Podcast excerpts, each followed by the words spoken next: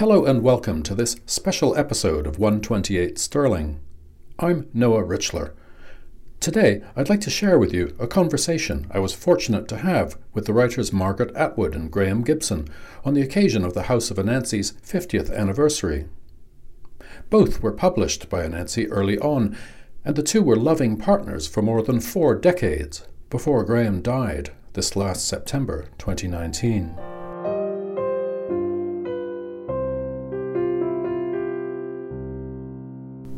It's hard to imagine now, but in 1967, when the poet Dennis Lee and writer Dave Godfrey founded the House of Anansi Press in the basement of the Godfrey's house at 671 Spadina Avenue in downtown Toronto, there wasn't much of a Canadian literary scene to speak of. But 1967 was the year of a Canadian coming to, the beginning of a cultural assertion of its own, the country seized by the realization that Canada's heart beat not in London or in Washington, but right here. In Quebec, the seat of Expo 67, the quiet revolution saw French Canadians throwing off the shackles of both an overly powerful church and an establishment in business and politics that was mostly Anglophone, all of this leading to a flourishing of the language and literature that were more properly their own. And in Toronto, a kindred cultural nationalism was occurring. The youth of the city, a terminus for American draft dodgers, was rejecting the Presbyterian stuffiness and conservatism of a city still operating under a colonial yoke. Spadina Avenue was a strip of blues clubs and speakeasies, and the coffee houses of Yorkville were the seat of a budding alternative hippie scene, Joni Mitchell just one of the young musicians playing there. But with the exception of McClelland and Stewart, the possibilities for Canadian writers were less. British and American publishers were dictating the terms, and the bold but also cheeky manifesto of the new House was to publish Canadian writers for Canadians. Anansi, said Dennis Lee, was born of a desperate anger about the fact that we've never taken the country seriously enough to fight for it. Some books so hastily brought to market that even the name Anansi was misspelled on the spine of one. But what did that matter? Headily, purposefully, the new ship righted itself and sailed on, its boiler room of an office swiftly becoming what today we'd call a cultural hub, a green room. It was a place of meeting and ferment for writers at the time so marginal to the English Canadian publishing enterprise that everything was an adventure, and everything the house did could only be new. That included Lee's shrewdly acquiring the rights to reprint the young poet Margaret Atwood's Governor General's award winning collection of poetry, The Circle Game, which quickly became a bestseller, and later commissioning Northrop Frye's protege to write Survival, a survey of the habits, idiosyncrasies, and propensities of Canadian writing that's considered essential Canlit reading to this day. And in 1969, Anansi published Graeme Gibson's experimental novel Five Legs, which sold an unheard of thousand copies in its first week. Anansi, of course, is the name of the West African trickster spider, and so, no surprise, the press, with a mischievous eye for handy earners, commissioned Mark Satin to write the Manual for Draft Age Immigrants to Canada, and the fledgling lawyer Ruby Clayton to put together, with Paul Copeland, the legal guide Law, Law, Law. Indigenous writing was not yet in the fold, but Anansi's commitment to the territory was whole, and that would come. A prestigious array of French Canadian novels in translation, also. And, as is true of so many green rooms, the atmosphere of those early years could be that of a hothouse. Relationships falling apart and reforming. Notably, Margaret Atwood leaving her husband Jim Polk and Graeme Gibson, his wife Shirley, for each other. There were suicides attempted and comic, but also real. In 1971, Russell Marois, an Anansi writer from Montreal who'd had an affair with Shirley Gibson, lay down and met his end on the railway tracks outside Port Hope, with Anansi's telephone number scrawled on a piece of paper in his pocket, and those who knew him suspecting he'd anticipated her taking the call. Two years later, Canadian Caribbean writer Harold Sonny Ladoo, the author of No Pain Like This Body, would be murdered on a trip home to Trinidad. The cost of being pioneers, of being intrepid, of being young, could be great, but greater still were the rewards. Here are Margaret Atwood and Graeme Gibson. I mean, a lot of people got into trouble with them uh, in these little houses. uh, whether it be relationships or whether it be some violence. I mean, there's a number of murders. Suicides, there were some And suicides as well. Was there blood on the floor? Yes. Did people hate each other? Yes. so I think it was Ellen Godfrey who wrote a murder mystery in which I think It uh, was. Was. featuring Dennis murdering Shirley or something like that. Uh, I, I didn't actually read it. I think he, she changed the names and the hair colors, but that's pretty clearly what it was. Um, so yeah, I, I, but but that happens. That happens in small groups, um, or let us let us say that the smaller the cheese, the more the mice fight over it, and uh, you, you think why why was anybody fighting over dedicating your life to doing this without making any money? You know, why was that a thing to want? But it but it was. Even, even if you couldn't do it very well. Yeah, so tell us the story of the typesetter, uh, Walter. Walter, Walter, the always stoned typesetter from House of Anansi. Well, this involved our friend Larry Gaynor, now dead, who decided he was going to commit suicide. And he put his, he invited Walter over in his stoned condition to take down Larry's will from, well, Larry was dictating it from inside the oven where he was going to put his head He was and killing turn on the gas. And so Walter wouldn't be distressed by this. He drew a curtain between himself and Walter. So Walter was sitting at a table writing down what Larry was saying from inside the oven, which was, and to so and so I leave. Has anybody ever cleaned this oven? It's filthy in here. Walter's writing it down. And then it occurs to Walter that maybe he should do something about this. So he makes his way to the phone. This is before cell phones, and phones the suicide hotline. The suicide hotline says to Walter, uh, Walter says, My friend is committing suicide. He's got his head in the oven with the gas turned on. And the suicide hotline says, Is he still talking? And Walter says, Yes. And they say, Wait until he stops talking and turn off the gas. And so our friend remained alive. Yes, he did. Yes, I think he probably would have anyway, but uh, that was one of the stories about Walter. It was just something he did every once in a while. So I need to know about first encounters. Tell me about. Um, How we got into the House of Yeah, Anansi. yeah. Okay, we got into the House of Anansi, I did, because I went to college with Dennis Lee, who was the smartest person in the province and got the Prince Edward, I think it was Prince Edward Scholarship, the Prince something or other. Maybe it was the Prince of Wales Scholarship. Sounds better. Uh, so he was very smart, and he was in my year of honors English at Victoria College, University of Toronto. And we were all dabbling around in various artistic pursuits, such as writing and acting. I was in a play with Dennis, um, and that kind of thing. And what year was this? What year was that? So I went in in 57 and came out in 61. And then um, I was at a play at Hart House in probably about 1967. Uh, and by that time, I had written and published the Circle Game Book of Poems with Contact Press, and it had printed about 400 copies. And by the time it won the Governor General's Award, they were all gone, and they didn't do reprints. So it was a poet run publishing company. It was um, Louis Dudek and um, Raymond Souster and Peter Miller, remember him? He Mhm. was part of it.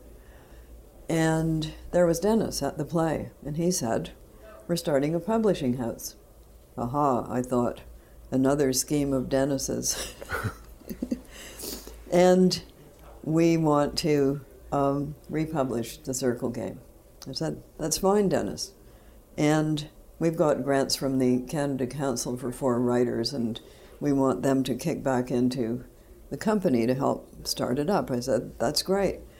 And how many copies are you going to print? Remember that the average printing for a book of poetry in these years was 200. He said, Well, we thought we'd start at 2,500 copies. You're mad. I said, Oh, Dennis, do you really think you can sell those? He said, Yes, I do. So that's what they did. And that was the one of the launch books of Anansi was the Circle Game in its reprinted House of Anansi edition.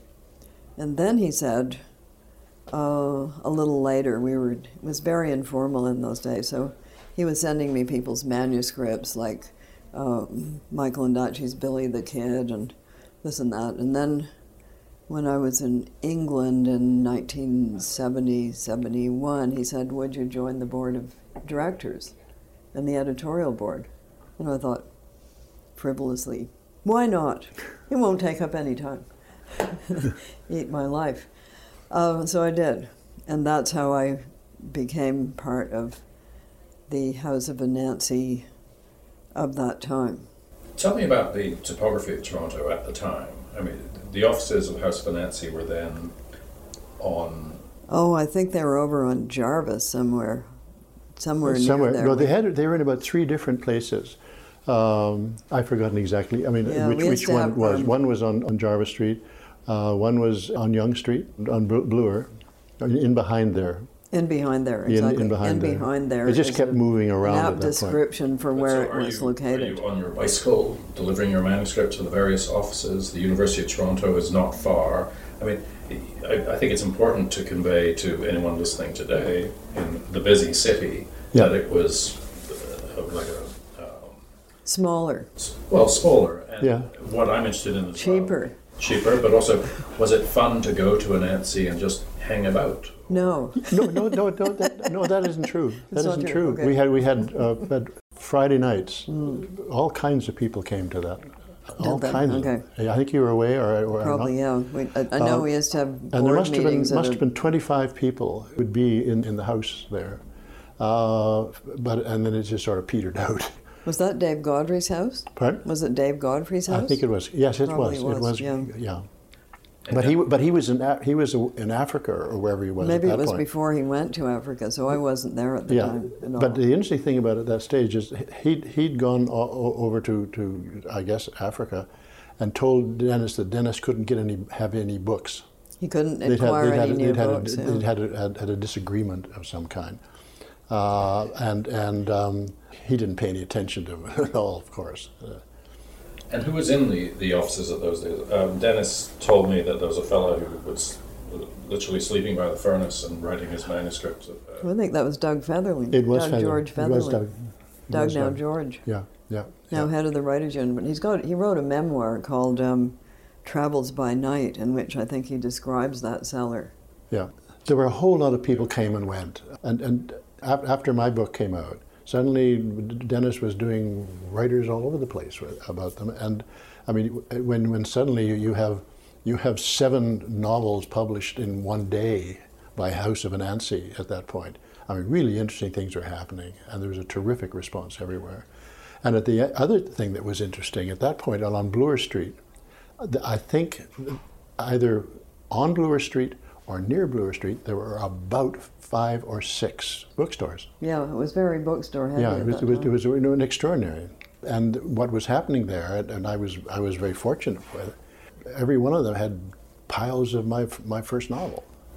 but your experience is quite emblematic of what was the situation for writers and why I suppose Anansi flourished fairly immediately. That you would take your book to um, essentially an English publisher here and an American publisher That's right. here, That's right. and if Jack McClelland turned It- you down. Um, That was it. Yeah, That that, was that, it. that, that really was it. I'm, uh, no, there were a couple of other ones, small ones, and, and right across the country. All of that stuff was beginning to happen at that point. They were in Newfoundland. They were in the, the, the West Coast. They were there, there was small publishers who were doing exactly what Anansi was. But not Ex- as early. No, not yeah. Not And, as but- early. but Anansi was there very early, uh, and, and also it had the, it had the good fortune of being in Toronto, so there was a lot of support in those things. But nevertheless, this was going on, done out, out of nowhere, you know. What, what was the attitude after a season or two or a few of the established larger publishers? Was it helpful or, or did they pay any attention or none at Well, all? the media paid attention because it was a ferment. It was a time of ferment, and Yeah. as you have often said, the Expo '67 had given people a new sense of confidence in themselves. Absolutely. And because it had been so difficult to publish, particularly fiction, in the earlier part of the 60s, there was a backlog of people who had manuscripts Yeah. that they hadn't been able to play. So there was no shortage of stuff to publish. All of a sudden, there were places to publish it. Uh, so uh, if you think of the kind of explosion that takes place when new platforms appear, such as now in film and television, you've got the streamed series that have become so pop- popular. All of a sudden, there's a place for material that would have been impossible before. And uh, Anansi was particularly interested in young and experimental, was which was exactly the kind of thing that the larger publishers were scared We're of not- we're not taking because they thought they couldn't sell it. But the other thing that was very important is that both the Canada Council and the and the, and the Ontario Arts uh, Council, Arts yeah. Council were terrific. They really were. I mean, that when when we got towards the union, gave the money to bring people across the country, uh, and so the country was beginning to recognize that uh, a hell of a lot of interesting stuff was happening in the country, uh, and and books and the books were selling. Did Jack McClelland come around and say this is a good thing? I'm Oh, just he was curious. always annoyed. What did you say? he was always annoyed. he thought he should be the Canadian publisher. I mean, he was a wonderful person and a great innovator and a terrific publicist, but he had a, another side which was not so generous. Uh, so I think he always was sort of annoyed with these young upstarts. As you can see, that one might be. No, he, he- had, he- he had made his name as the Canadian publisher, and he'd launched a number of important careers, such as Mordecai Richlers and Margaret Laurence, and that's how he saw him. And, and of course, Irving Layton, Al Purdy, um, Leonard Cohen, the big poets of that time. So he, he thought of these younger, um, I mean, Dennis, Dennis at that time was not shy about saying radical things about the failings of larger publishers. How can we put this?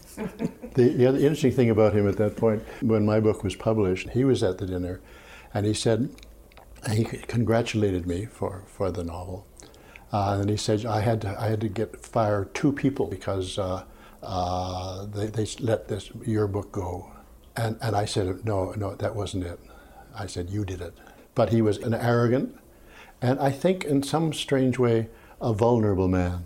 I, I'd, I'd been working on a novel about nine years. Uh, I was at, uh, I, I was at the, the the roof of the Park Plaza where we we went every Friday night for several years, uh, and there were all kinds of writers there, and there and there were a lot of journalists, um, and I'd been waiting for McClelland Stewart to do something about my novel. They- They'd had it for some time and said they were going to use it, and they introduced me all over the place.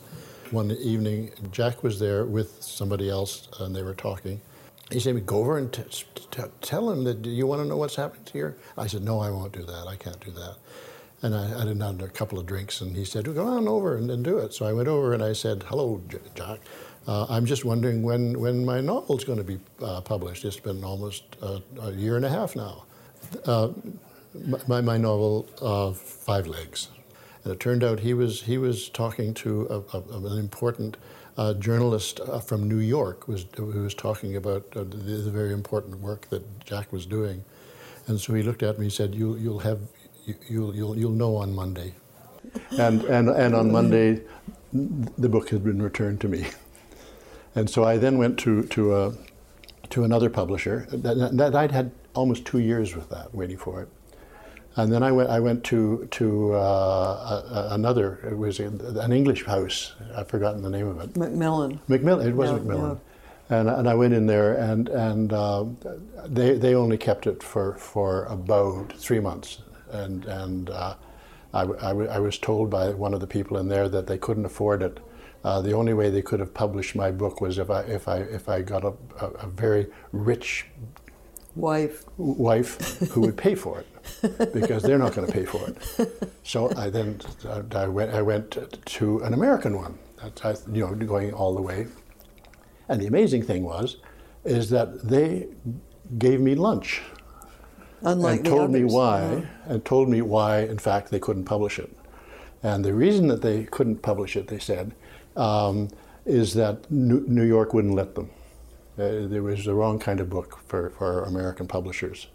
So then I was without, without anything. I think it was George Jonas who sent you to Anansi. It, it, was- it was, Yeah. it was, it, it- after a while, it was, yeah, him. Uh, and, and I went to see Dennis. and I, I got my little book. I only had one copy of the bloody thing. Is this a big set of manuscript pages? Yeah, yeah, the, yeah, the whole was, thing. And. I went and I and I, I met, and he was up on a ladder. He was up on the ladder doing something with a with a window, which looked unusual. Um, and he came down and uh, he looked at the book, and said he'd be in touch with me. And I wa- and I walked home with not a hell of a lot of hope. Uh, and, and he decided he, want, he wanted to take it. Uh, and, and then the editing all began, and that was it. And it was the first, it was the first novel that, that, that, that they had. And the typesetting was done at um, Rochdale. That, oh, that's right. Rochdale. It was at, at the time of Dennis's involvement with Rochdale, before all of the drug sellers got in there and turned it into a toxic heap And set he- of people. And they, they, the students at Rochdale, Yeah. Typeset They, it they, all, uh, they, they, were- they weren't paid or anything. I mean, the, the astonishing thing was what, what my first book did. I mean, I, I don't know how many people read that finally, but, but nevertheless, it had an extraordinary impact. It had a lot of sales. It was lot outselling of Valley sales. of the Dolls for a couple of weeks. Yeah, it really did. you know. Did you first meet Graeme uh, at Anansi? Or? No, I met Graeme first at a party given for Milton Acorn in Grossman's Tavern. Because Milton Acorn, whom we now know was bipolar but did not know then, was very depressed because Gwendolyn MacEwen, his ex wife, had just won the Governor General's Award. So, to jolly up Milton, we made up an award called the People's Poets Award and we presented it to him at this party in Grossman's Tavern, to which I was wearing a mini dress of some kind of crochet work with large wooden buttons. That's how I remember these things. And I had read. I didn't notice that actually. No, I know didn't. Graeme uh, and I had both been shortlisted for the Governor General's Award that year, and neither of us had won it uh, because Robert Kroetsch had won it for the Studhorse Man. But I thought that Graeme's book should have won it because it was very uh, experimental, groundbreaking, and funny. And I said that to him at that party, and then I went to England. Uh, so it being 1969, it was The Edible Woman. So this party must have happened in 1970 at some point. I was quite struck by it uh, when I discovered that she The she. lady in the wooden You bag. know, I Yeah, had yeah. no, I had no uh, underhanded agenda. That's just what I thought. I agreed actually. yes, I'm sure you did. I'm sure you did. I didn't say it. Yeah, he did not then say to No, me, I "Oh no, I was- yours should have won." He didn't actually say that. And then after England, well, After England, well, I've spent a year in, in England, France, and Italy writing uh, surfacing. And then that was when Dennis had persuaded me to be on the editorial board of Anansi Sight Unseen. So I came back from, from doing that, and I was teaching at York University. I was, I was a, um, I was taking Eli Mandel's sabbatical year for him, so it wasn't a permanent job. It was just that one year. And it was the confluence of that when I was teaching half of this Canadian literature course, the English half, um, that we cooked up um, survival, as I've described the VD of Canadian literature, to make some cash for our fledgling publishing company. what happened at that point uh, uh, was I was taking all the photographs of, of, of the of the people at, at and, uh, and I, I took took uh, photos of, of Peggy, and I, I, I was I was quite struck by her, uh, and things progressed from there. Thank you. I've always wandered through Those- life without being very aware of these things. No, she still hasn't made up her mind. No, I haven't. It was a bit like the green room of a theatre company too. Oh, for sure. Yeah, absolutely. No, absolute- no absolutely. kidding, it was. And there were a lot of people around the corners of these things who were part of it, wanted to be part of it, but they didn't really know how uh, what what they you could know, do. And, and let, it, let us also factor in that uh, now, with all these creative writing schools and professional uh, advice and infrastructure and publishing companies looking for new writers, et cetera, et cetera, it's, it's a more respectable type of thing to say that you're interested in being a writer. Nobody, except your parents, possibly uh, run screaming out the door. Uh, but at that time, it was really quite a weird thing to want to do this. There had been an older generation, and I think your dad was part of that, and Margaret Laurence, who had, who had been able to go to countries where being a writer was an acceptable thing to be.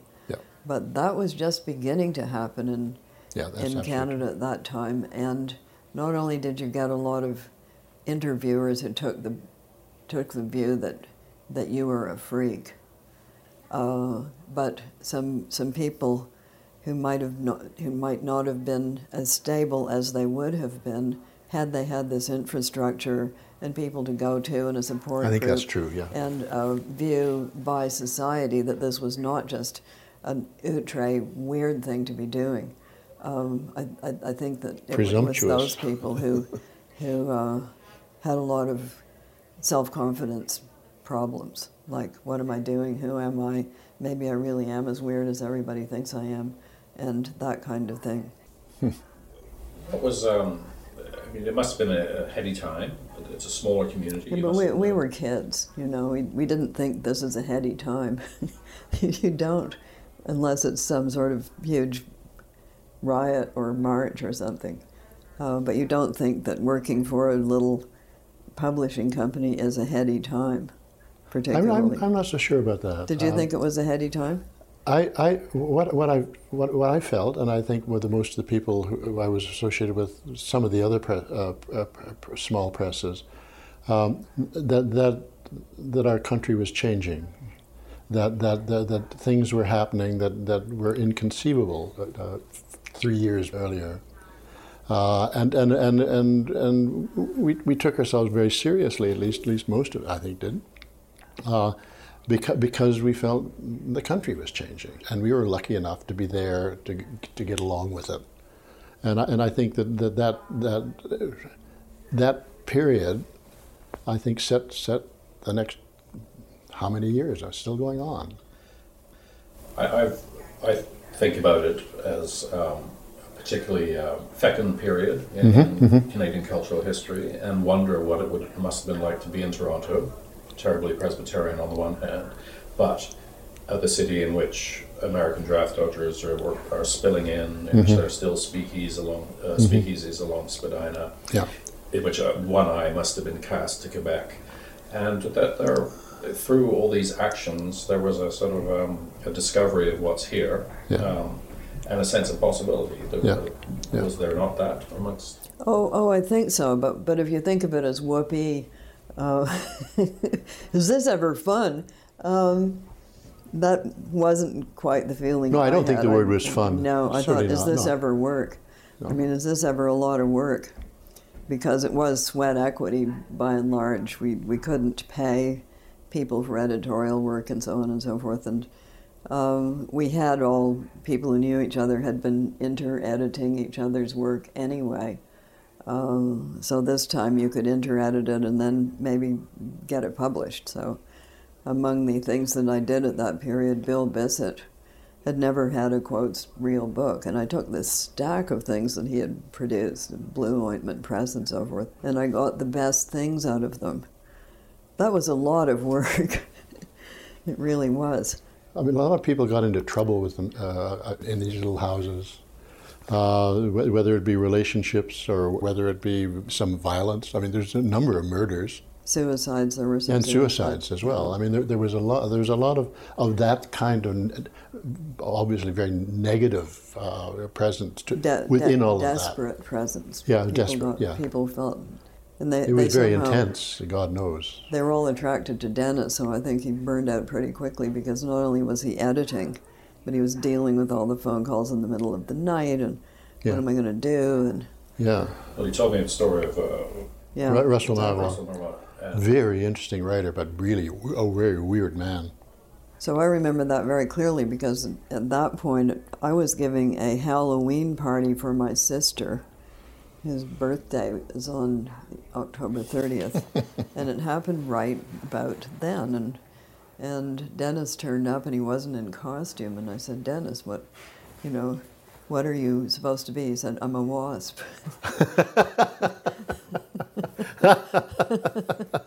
but it was right about then that that, that happened. Yeah, And Yeah. that was pretty devastating. You you were very involved in that. I was- because certainly was, I think I think Dennis also had to go down and identify. yeah. so He offered was- to do it actually. Yeah. Yeah, so so all of this. Um, The only thing in his pocket was was was my my wife's address. So so when I say it wasn't whoopee, I think maybe that's what I'm thinking. Yeah. That Oh, that's some that's pretty certainly dark. no. That, there, going there, on. there, there was a great darkness in it, but but there was also a huge energy as well. I mean, that, that they think they go together, and sometimes. was was the Great Darkness? Was that just a, a matter of the age, like would, that might have occurred if you were working in a clothing factory, or was it something to do with it? I, I, I think I think part of it was that, that there was there was a lot of people uh, things didn't happen for their writing or or that uh, or that a lot of people who came into it came in with with with, with a huge energy but not much talent.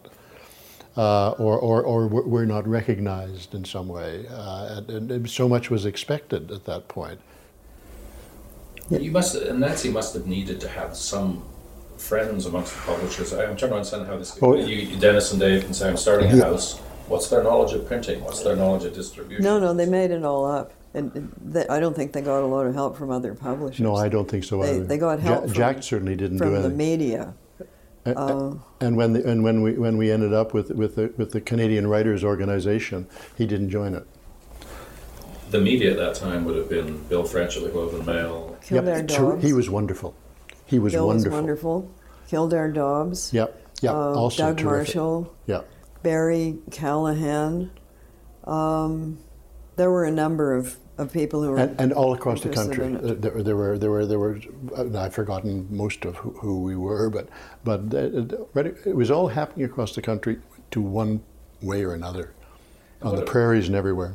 What, what was the relationship with um, Quebec, where there was Aha. a flourishing at the same time? The- Par- parallel, I would say, but Anansi did. They were they were early on the ground from uh, in doing translations of Quebec writers. yeah. But was there a, a kinship across the board, or did Quebec Yeah, we- pay we had- attention? Uh, well, we had all um, had the same experience of being viewed as um, pipsqueak colonial writers in relation to the real places, which would be Paris, New York, and, and London. So in the 60s, um, they had the same backlog of writers who couldn't get published that, that we did. And like us, people, if you wanted to get published, you had to go outside the country. Uh, so very, very similar. But the, when, when, when, for example, when we fo- formed the union, uh, with, with the next, is, is that we got together, a bunch of us got together with Quebec writers and with, with, with the, uh, uh, our, our own side, and they wouldn't join, they couldn't join because it was, it was a, a Canadian union. But that separatism had since appeared. It Uh, No, no, appeared I after let 67. Yeah, that's yeah. true. But at that point, we, we, we met in, in, in Quebec. We went down, and they, and they were all there, all the all the really good ones, uh, and they all and they all said how sad they were that they couldn't do it. It was very interesting, uh, and and and and we had a wonderful time. We ate and drank the whole thing, and, and they couldn't do it because it was Canadian. Yeah. It had the name. And so they had their organization, and we had ours. And and and and, and it turned out it wasn't there was no problem uh, eventually, but but there was a sadness on both sides. And there was also the perpetual problem of how does a small um, how does a small publishing company dedicated mostly to poetry and experimental fiction, how do you make money? How do you pay the bills? Because Nancy was not getting honking huge grants from the Canada Council. And that's why they did these early, you know, idiot books. They did early idiot books. They weren't called that. But they did the one called Law, Law, Law, which was how to do your own divorce and write Yeah. your own will. And then they did VD, which was the first venereal disease book, got as far as warts, Yeah, that's but right. not as far as um, AIDS. We didn't know about that yet. And that's And- why I and- did and- survival. And and the, and the war the war uh, American yeah, the American Draft Dodgers and they handbook. sold and that- thousands and that thousands sold, of books. uh, a lot of books, mostly south of the border. yeah, Um, so it was books like that that paid the bills, and that's why I did survival because there wasn't one at Phil Niche, and it was originally just going to be a hundred-page sort of draft Dodgers handbook about Canadian literature, and Dennis was the editor, and he really, he really made me make it bigger and and more nuanced, and that was very good. and that was a good thing he did. Not, not maybe not for you, but it No. was for the rest of us. yeah, well, it was it was very good that he did that. Absolutely. And it was a team effort in that uh, other people pulled together the references and uh, the index and all of those kinds of things. And it was a, it was a very quick um, turnaround. I think it took maybe four months to put that thing together. But who came to who and said, uh, uh, you know, I was on the editorial board. So you sat on the editorial board in the Red Lion Tavern, and everybody tore out their hair and said, What are we going to do? How are we going to pay the bills? We don't have any money.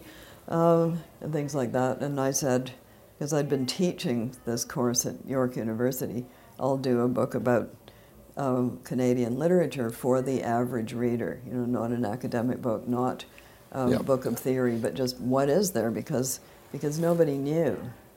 Uh, and if you look at the original one, you can see part of it is books you could actually buy that were still in print, and the others were these classics that that did exist, but you couldn't buy them because there weren't any um, paperback editions of them.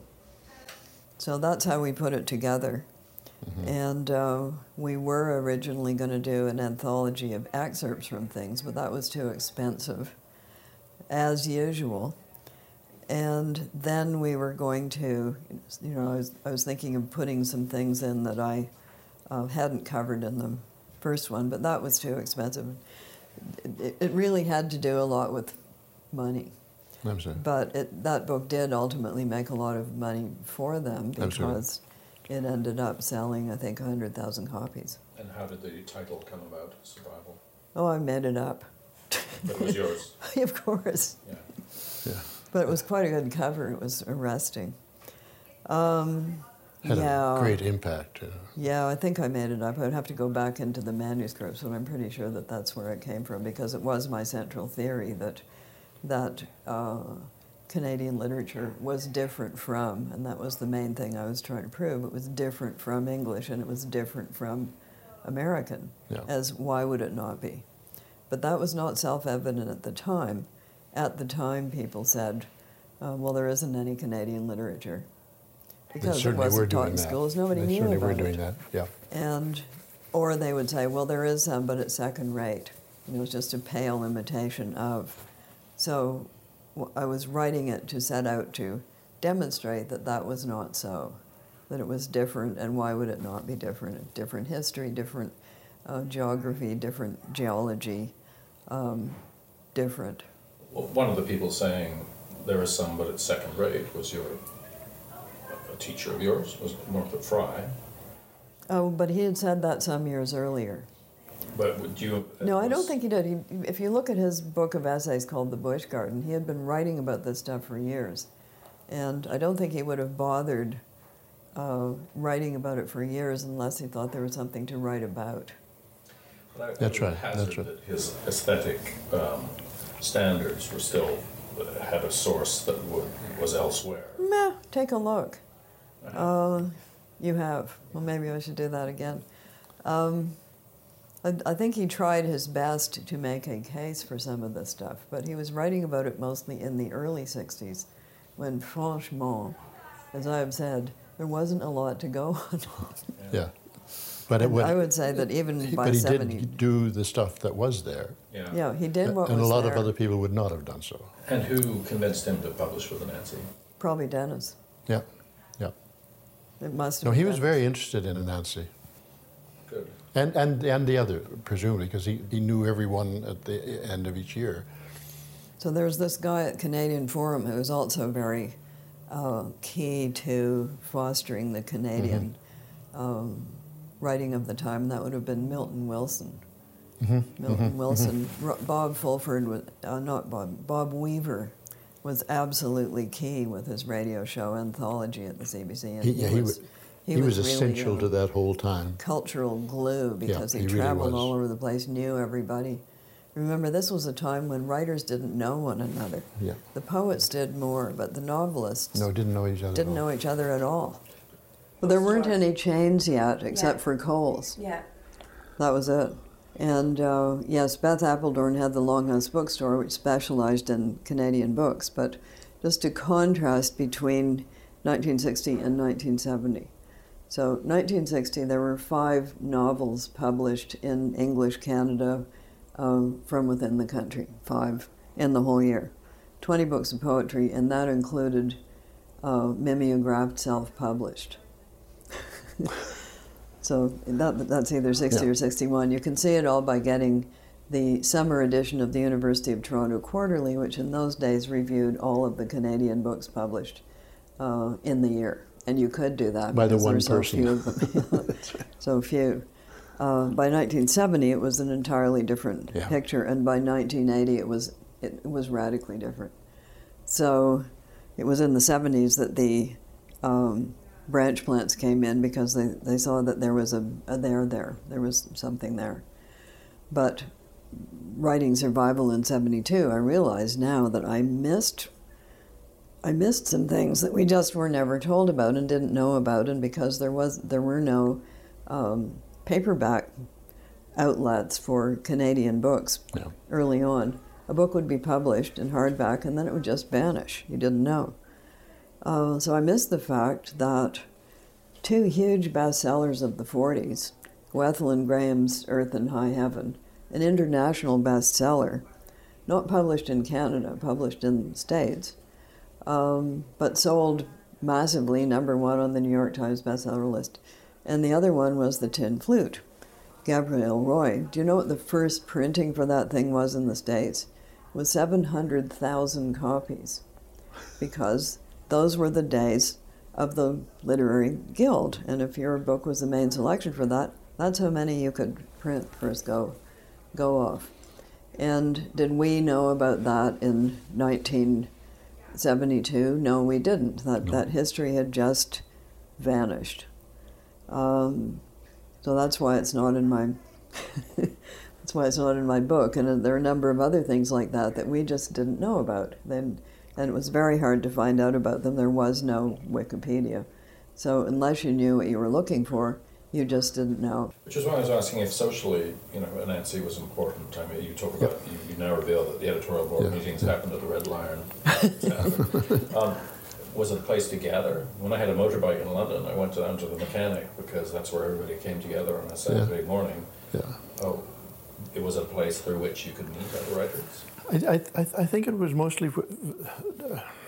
I mean, there- there were there were I, at the, with along with uh, Nancy. I think there were at least two other houses or three houses. Yeah, Yeah, uh, in in Toronto, uh, and and they they didn't necessarily really like each other. um, and and I think it's de- defensive. You know, and- and- and probably natural. Um, but at the same at the same time, uh, when other things started being de- developed, moving towards the union, for example, uh, there, there, there was a coming together beyond the struggles to be better than the other publisher. You know. Uh, because other things were happening. I think there were about three different organizations were, were started. but it, it is the usual thing that De- Dennis suddenly became this really powerful editor, and as soon as that happens in a group of people where nobody has been particularly powerful, you get resented. Yeah, yeah, yeah, yeah. Do you mind if I take you back to the Russell Marois? Um, Yes. Are you comfortable saying Oh, yeah. how your, your ex-wife felt. Uh, I mean, uh, as I understand it, that single piece of paper in the pocket Yeah. uh, was, or at least Dennis suggested that he did that so that. Um, uh, Shirley would get the call, yeah. So that Yeah. Shirley would get the call. Yeah. It's hard to write that. That was he was a, the one. He was a very interesting. I found him a really interesting writer.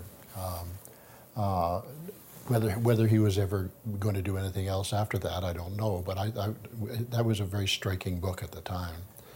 Um, and and uh, Shirley and he got together very successfully in a rather in a, in a very hard way. Um, and I don't know what what would have happened if he hadn't killed himself. But he killed himself because he, I think he knew he wasn't going to have her. She wasn't going to leave the kids. That's what it amounted to. I said it must be traumatic, even uh, to, to have someone design a situation where you're the person. to Yeah, that's right. It threw her into a big depression. This- Russell is not the only one. No, he's not the only one at all. There's Juan Butler. Remember him? yeah, You don't. he was a very interesting guy. Boy, yeah, he, was. killed himself as well. He killed himself. Uh, I, I, I think I think there are Sonny probably Ladoo about got four murdered. Who killed themselves. Oh. Um, no, it, it, it there, there, there was I mean, what you were saying at the beginning. There was there was a very hard under, undertone in, in a lot of that among a certain number of people. Was Sonny Ladoo's murder solved? Oh well, we think it It was, was a very relative- male relatives, And he knew he, he knew he was going to be killed when he went down there. male relatives who killed him because they wanted the land down there. He won, yeah. And he, he said, I, mean, I remember when he left, he, he shook hands with me and he said, I won't be coming back. They were, they were, they were, they're harassing, uh, His they were mother. harassing her mother, His mother. his, yeah. his mother. And isn't that all prefigured in the novel? Sonny's. Yeah, in that in that It's pretty dark. not yesterday's, but the the first novel. Yeah, no pain like No this Pain body. This Body. God, it's Yeah, a well, wonderful it's very, very but it's dark. in but it's in the novel. That somebody gets killed. No, that, that was that was a, that was a, his presence was was astonishing because the, the, the novel itself, it, it's the nature of it and the power of it, it, that was in him as well. It clearly was in him. If I inquire, I'm not being prurient so much as trying to understand what happens in the life of a, a small company when something traumatic like that occurs. I mean, was there a period where people don't come into the office, where things didn't operate so smoothly, or, or People rally round, you know, obviously. Yeah, oh yeah, People absolutely. rally round. So many things were changing at that time uh, on all kinds of all different kinds of levels. So so when when when the suicide in one part of the country and another another among the writers or or or uh, people beating the hell out of their wife or whatever it is. Um, that all became part of what was going on. So he, he wasn't the only one there, nor, nor was the, the, the, the impact of his death the only one who was around, because there, there was a, whole lot of hard, hard times. So remember what when this was. It was uh, 69, 70, 71, uh, around there. So right after the summer of love, right into the big drug culture going on, right into the moment when uh, women's movement hit, and a lot of people's marriages broke up. In fact, it was like an explosion. Everything, the walls were just covered with exploded marriages all of a sudden. And, and, and, And, and, Americans pouring up from Americans pouring es- up escaping from- and finding where they could do what they. And Nancy had all kinds of them would come in there and stay and then drift off somewhere else. Because they had published the draft Dod- Dodgers Yeah, Handbook, right. they of course were stop number one. What can you do? Help me. I don't Yeah, have any that's money. right, that's can I sleep in your cellar? So it was it was a very energetic time. Tell me about uh, Marian Engel's brief time, or how long she was with the Nancy for a bit. Yeah. Yes, absolutely. Yeah, Um, Marian, well, she became a great friend and absolutely. hugely important in getting public lending right for writers Absolutely. from from libraries. Almost her, by she and, herself. and and Andy Schroeder, Andrea Schroeder. yeah. She again, she had written a novel called Ah, how The first one, her her title for it was Sarah Bastard's Notebook, but they wouldn't let her call it call it. it. No Clouds of Glory. No was cloud. what Yeah, that's right. Yeah. Called. So she had published that with a regular publisher. I think it might have been Macmillan or something, and then they wouldn't take her second one, which was too much about pregnancy for them that in those days. In the 70s, in the later 70s, there was a little spate of what you might call the gynecological romance, but we, we weren't there yet. We weren't there yet with the Honeymoon Festival. So and Nancy took it on and uh, published it, and I think that's how we came to know her. Yeah. And she became really a friend. Very, very very close to us, she's yeah. dead. She, she was very smart Yeah. Yeah. and funny. And, And, and, and unhappy. Bear came out of a uh, it came out of a project we were going to do at the Writers Union, which was going to be. Do you remember um, that book called "Naked Came the Stranger"? Yeah. which a bunch of writers in the states put together to illustrate the fact that you could, as long you could, you could take a, a tasteless book with a lot of sex in it and make it a bestseller. And so they all contributed chapters to it, and it was a tasteless book with a lot of sex in it, and they made it a bestseller. And then they revealed that they were that it wasn't a real person, and that they'd done it as a prank. So we were going to do a book of pornography. The Writers Union was going to do a book of pornography and do it as a fundraiser because, of course, the Writers Union, as usual, didn't have enough money. So we undertook to write these things, and the snag was that we weren't any good at it. Uh, mine is just a piece of satire, I'm sorry to say. And the people who tried to do real ones, um, they sucked at it. so that fell apart. But Marian started writing one in which somebody has sex with a bear. That was going to be her piece. And then she really got interested in it, and Bear came out of that. And the other Marian Engel story connected with it is that I somehow ended up babysitting the twins so that she could put some time in on her novel. Little did I know that this was going to be a 24 hour day job because the male twin was, uh, what is the term, hyperactive or um, something like attention deficit disorder or something, um, but very smart. So he was just, you know, I had to work very hard to keep one jump ahead of him, and I had been a summer camp counselor. Uh, but I used up all of those tricks in about two minutes. Had to think up more.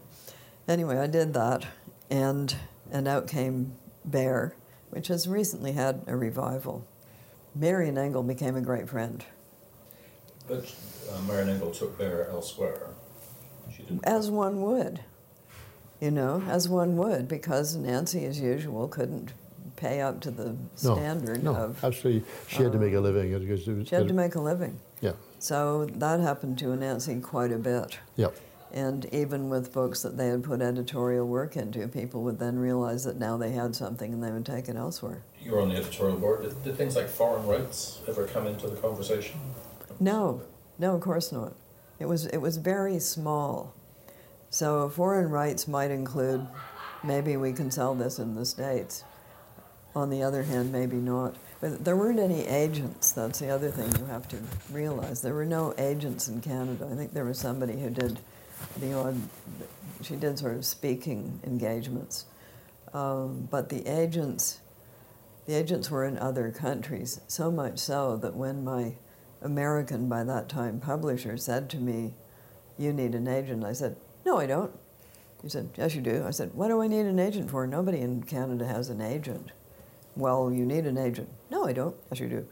Uh, so then he said, Well, if you ever do need one, have I got the agent for you? And Um, was there a sense of uh, the stages, and I'll wrap up in a bit, of the stages of um, Anansi? I mean, we're in a startup with a degree of success. There might be a change in the character, which upsets some. Did you, was there a sort of well, we got kicked out of it. I'm sorry? We got kicked out.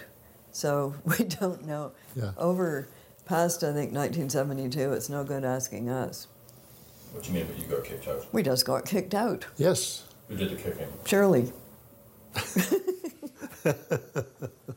um, yeah, so I, for a while I was running the poetry um, program, and uh, and we were also working on novels. And then it turned out that our our my poetry writers and people whose novels we wanted to do were getting not very well treated at the company. So the parting of the ways had to occur. by that time, Dennis wasn't in it any longer either. And what ultimately then happened was that the person who really owned it was Anne Wall. She had the money in it. Yeah. And her husband, Byron Wall, decided that it shouldn't publish poetry or fiction anymore. It should publish nothing but chess books. Yeah, that's what he wanted. So then they got divorced, and she went over to England and married an older An gentleman. earl or something. Yeah, Jack Stoddart acquired it, and then and then he died, and young Jack took over, and then it was all going to go screaming down the plug hole because he invested too much money in a warehouse. Um, my sense is that Graeme feels a little more uh, tenderly or nostalgically about, or uh, about the period than you do. No, I think it's because I was getting attacked so much. Yeah. Yeah. Yeah. Yeah, so Farley said in 72, now you're a target and people are going to shoot at you. And that happened. So, um, yeah, I don't have. I, I- think it was somewhat different being a female person in that milieu. The 60s had been a very. The 50s and 60s had been a very male writing period and to suddenly appear as a still alive young female person. And this isn't about the publishers, I never had any problems with them. Um, but it is about, you know, people, journalists, people interviewing you for the radio, that, that sort of feeling that you're, um, that you really shouldn't be doing this and that there must be something very bizarre, weird, and abnormal about you. And, and you can see it in the interviews with Gwen as well. Uh, she is the only, about the only person of my age um, in the 60s who was a female poet of any uh, visibility. Um, then in the 70s, of course, a lot of there, there had been Margaret Laurence and, and Marian Engel, but then in the 70s, quite a few people became um, Alice, for instance, published her first book in 69. And further into the 70s, you actually got male writers complaining that they were having trouble getting their books published because nobody wanted books by men and, at that moment. So uh, it, it was kind of like a perfect storm. And for a while there, I just felt I was, you know, every time you turned around, somebody was attacking you for something. And that's both from the right and the left and that happened with um, survival as well. So on one side, you have people saying, "Why, are, why did 300 perfectly good pieces of paper get covered with this stupid writing about something that doesn't exist, namely Canadian literature?" And on the other hand, why isn't there more about worker poets? But there was there was a lot of energy. There was a great deal of energy. It really was a remarkable time. You've been listening to authors Graeme Gibson and Margaret Atwood remembering the founding years of the House of Anansi Press, Toronto, and the Canadian literary scene of the time, with a couple of handy interjections by Anansi's present publisher, Sarah MacLachlan. Graeme Gibson's novel Five Legs, and Margaret Atwood's books Survival, The Circle Game, and Moving Targets, Mark Satin's Manual for Draft Age Immigrants to Canada, and Harold Sonny Ladoo's No Pain Like This Body are all available in striking editions in the House of Anansi A list. You can access these and other episodes of 128 Sterling at www.houseofanansi.com.